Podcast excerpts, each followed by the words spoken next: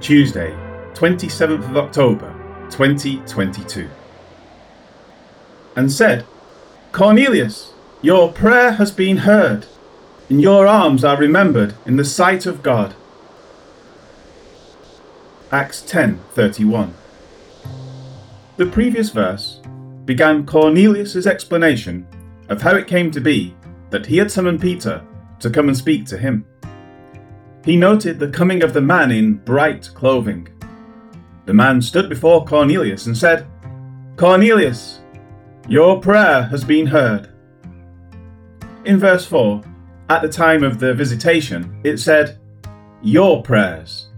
Now, Cornelius says, Your prayer. No contradiction needs to be assumed here. Rather, Cornelius is most likely focusing his mind on the single most important aspect of his prayers, meaning how to be righteous before God. Cornelius, as previously noted in earlier commentaries, understood that there was a disconnect between him and God. He understood his sinful nature, he grasped God's perfection, and realized that he could not abide with his sin. He also knew that condemnation was his default position. This can all be deduced from Cornelius' attitude, habits, and lifestyle. He sought out the truth that could set him free from the burden his soul felt laid upon him. Because of this heart attitude, and because this was certainly his most consuming thought and his most constant prayer, he notes it in the singular. This prayer was issued again and again, making it one prayer repeated many times.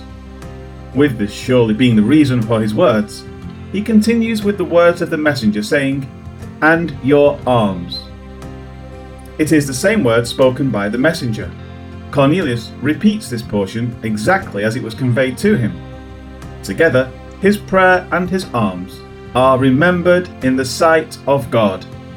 In verse 10:4, the messenger said, Have come up for a memorial before God. Cornelius uses terminology that explains rather than repeats the words of the messenger. His prayers had ascended as a memorial before God. As such, they are remembered in the sight of God. A memorial is something to bring to remembrance. To be before someone is to be in the sight of that person.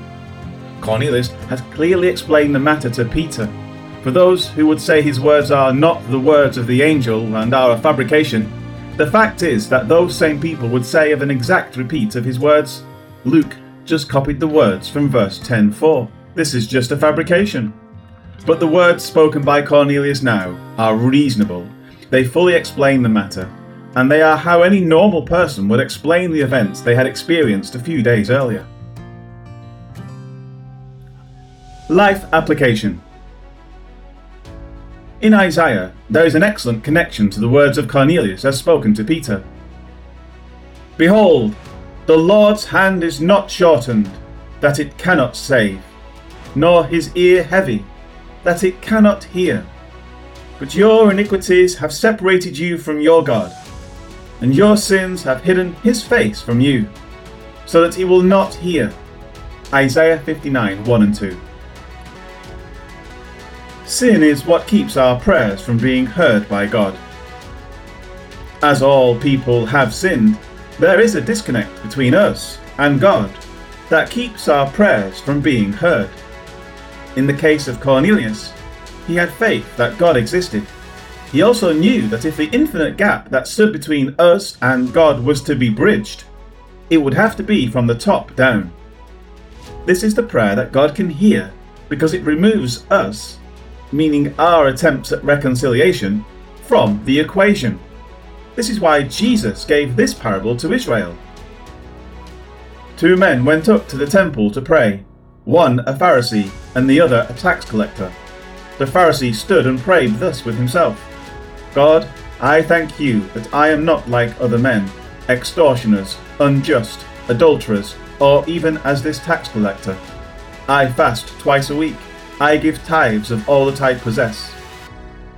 And the tax collector, standing afar off, would not so much as raise his eyes to heaven, but beat his breast, saying, God, be merciful to me, a sinner. I tell you, this man went down to his house justified rather than the other. For everyone who exalts himself will be humbled, and he who humbles himself will be exalted. Luke 18 10 14. The tax collector removed himself from the equation as far as reconciliation is concerned. He threw himself at the mercy of God and begged his forgiveness. God can deal with such a person. The arrogant Pharisee placed himself before God as if they were equals, expecting God to see his self righteousness and reward him. God cannot deal with such arrogance. This explains the worthy or unworthy manner in which one takes the Lord's Supper as explained in 1 Corinthians 11. The purpose of taking the Lord's Supper is to proclaim the Lord's death till he comes. Verse 26. It is an acknowledgement that Christ had to die for our sins, and only because we are in Christ are we found acceptable to God. The fact is that without Jesus, there is nothing in us worthy of salvation, or even an explanation from God about anything. But thanks be to God for Jesus Christ, who alone makes us worthy. Yes, thanks be to God for our Lord Jesus. Lord God, praises alone belong to you. Without your glorious hand of reconciliation and restoration through Jesus, we would be utterly swept away.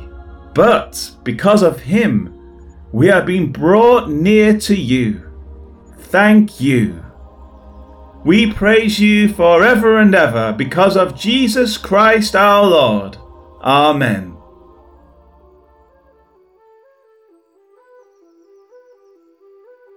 Cornelius, God has heard your prayers. Cornelius, God has heard your prayer. He has seen what you give to the poor. And God remembers you. Acts 10, verse 31.